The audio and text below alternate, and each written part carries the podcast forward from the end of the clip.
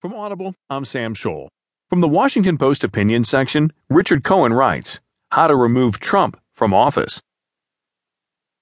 Donald Trump is a one man basket of deplorables. He is a braggart and a liar. He is a bully and a demagogue.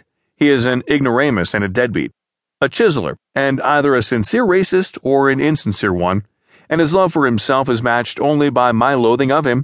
He is about to be President of the United States. A constitutional coup may